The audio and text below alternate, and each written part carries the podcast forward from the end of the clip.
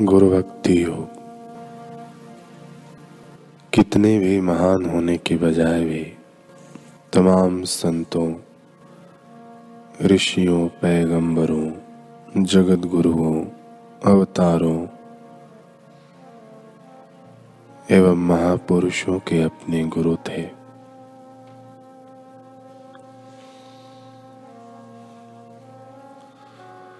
गुरु सब सदगुण एवं शुभ वस्तुओं की खान है।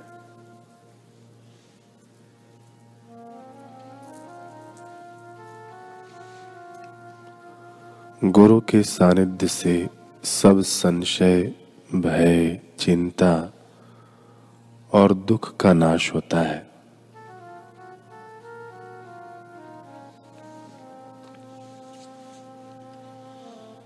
भव सागर में डूबते हुए शिष्य के लिए। गुरु जीवन संरक्षक नौका है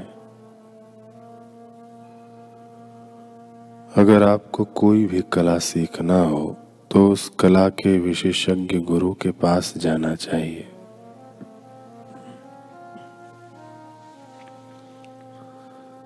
साधारण प्रकार से भौतिक ज्ञान के बारे में अगर ऐसा हो तो आध्यात्मिक मार्ग में गुरु की आवश्यकता कितनी सारी होनी चाहिए? गुरु की सहाय के बिना मन को संयम में लाने की कोशिश जो करते हैं, वे ऐसे व्यापारी जैसे हैं जिनको अपने जहाज़ के लिए अच्छा संचालक नहीं मिला है।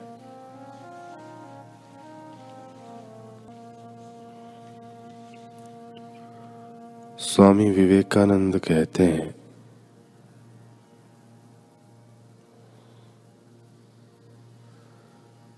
जिसके भीतर सत्य, यानी सत्य स्वरूप का ज्ञान नहीं है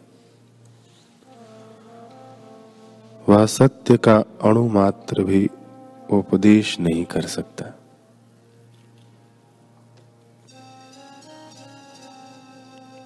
अंधा आदमी अजायब घर भले ही चला जाए, पर उसके हाथ केवल आना और जाना ही लगेगा। यदि उसे कुछ देखना है तो पहले उसकी आँखें खुलनी चाहिए।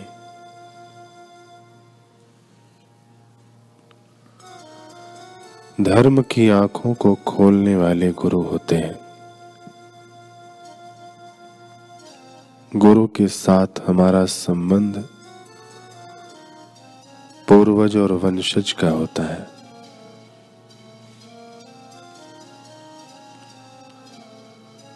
गुरु धार्मिक पूर्वज और शिष्य उनका धार्मिक वंशज होता है।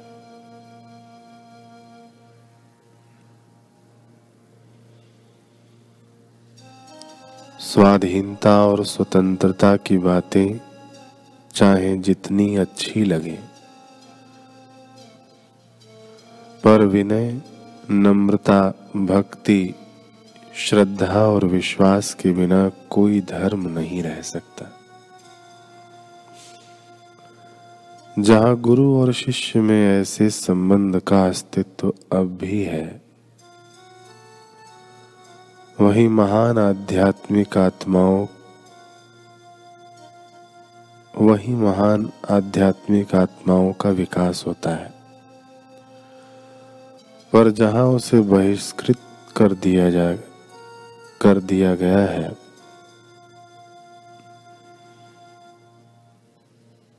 वहाँ धर्म केवल एक दिल बहलावा की वस्तु बन जाता है। उन सब राष्ट्रों और धर्म संघों में, जहाँ गुरु और शिष्य में यह संबंध विद्यमान नहीं है, आध्यात्मिकता कदापि नहीं आ सकती। आध्यात्मिक गुरु के द्वारा संप्रेषित जो ज्ञान प्राप्त होता है,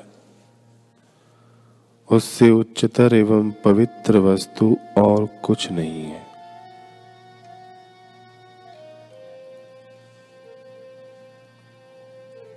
ज्ञान पुस्तकों द्वारा तो प्राप्त नहीं किया जा सकता। तुम दुनिया के चारों कोनों, हिमालय, आल्प्स, काकेशक पर्वत अथवा गोबी या सहारा की मरुभूमि या समुद्र की तली में जाकर अपना सर पटको। पर बिना सदगुरु मिले तुम्हें वह ज्ञान प्राप्त नहीं हो सकता। तो गुरु को प्राप्त करो। बालकवत उनकी सेवा करो। उनका प्रभाव ग्रहण करने के लिए अपना हृदय खोल दो। उनमें परमात्मा के व्यक्त रूप का दर्शन करो। गुरु को ईश्वर की सर्वश्रेष्ठ अभिव्यक्ति समझकर उनमें हम अपना ध्यान केंद्रीभूत कर देना चाहिए। और ज्यो ज्यो उनमें हमारी यह ध्यान शक्ति एकाग्र होगी त्यों त्यों गुरु के मानव रूप का चित्र विलीन हो जाएगा।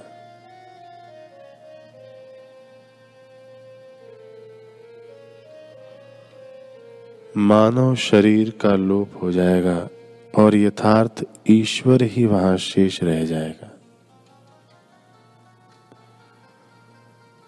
जिस स्थान में उस भगवान का नाम लिया जाता है, वह स्थान पवित्र है। तब जो मनुष्य उसका नाम लेता है, वह कितना अधिक पवित्र होगा? और जिस मनुष्य से आध्यात्मिक सत्यों की प्राप्ति होती है, उसके निकट हमें कितनी श्रद्धा और भक्ति के साथ पहुँचना उचित है। इसी भाव से हमें शिक्षा ग्रहण करनी है। इसमें कोई संदेह नहीं कि ऐसे गुरु इस संसार में कम मिलते हैं। पर ऐसा भी नहीं है कि जगत उनसे बिल्कुल शून्य है। जिस क्षण यह संसार ऐसे गुरुओं से रहित हो जाएगा, उसी क्षण इसका अंत हो जाएगा। यह घोर नरक बनकर झड़ जाएगा। ये गुरु ही मानव जीवन के सुंदर तथा अनुपम पुष्प है, जो संसार को चला रहे हैं। जीवन के इन हृदयों के द्वारा व्यक्त शक्ति ही समाज की मर्यादाओं को सुरक्षित रखती है। तो ऐसे गुरुओं के प्रति समर्पण भाव रखकर तत्परता से साधन में लग जाना चाहिए। तूफ़ान हुए तैयार, घटाएँ क्षितिज पे छाने वाली हैं। चहु और बिजलियाँ गरज गरज कर तुम्हें डराने वाली हैं। विश्वास की नौका डोलेगी जब घना अंधेरा छाएगा। सतत साधना का अवलंबन ही नैया पार लगाएगा। गुरुवर तो संग चलेंगे तब भी, पर उनका एहसास न होगा। भय चिंता हृदय उद्विग्न करेंगे। मन में किंचित उल्लास न होगा। तब तब गुरु वचनों का स्मरण संजीवक हृदय संताप मिटाएगा। सतत साधना का अवलंबन ही नैया पार लगाएगा। बहुत दे दिया समय हमें, अब और न मिलने वाला है। छल छद्म कपट के विष से भक्ति पुष्प न खिलने वाला है। सरल हृदय का शुद्ध समर्पण ही पथ सरल बनाएगा। सतत साधना का अवलंबन ही नैया पार लगाएगा। कली काल चल कुटिल चाल, विकराल कराल रूप धरेगा। मन की कुवृत्तियों से विकृत साधकता का स्वरूप करेगा। श्वास श्वास सुमिरन ही तब इस मन को सुमन बनाएगा। सतत साधना का अवलंबन ही नैया पार लगाएगा। बन जाएँगे वो युग निर्माणी जो खुद का निर्माण करेंगे। विश्व शांति यज्ञ में जो अर्पित तन मन धन प्राण करेंगे। गुरु आज्ञा में जो चलेगा, वो ही इतिहास बनाएगा। सतत साधना का अवलंबन ही नैया पार लगाएगा। भावी तूफ़ान से भिड़ने को हमें आज तैयारी करनी होगी। देनी है मात, गर बिजलियों को, भीतर ओजस्विता भरनी होगी। घनघोर गरजती घटाओं में। गुरु वचन ही पथ दिखलाएगा। सतत साधना का अवलंबन ही नैया पार लगाएगा। सतत साधना का अवलंबन ही नैया पार लगाएगा।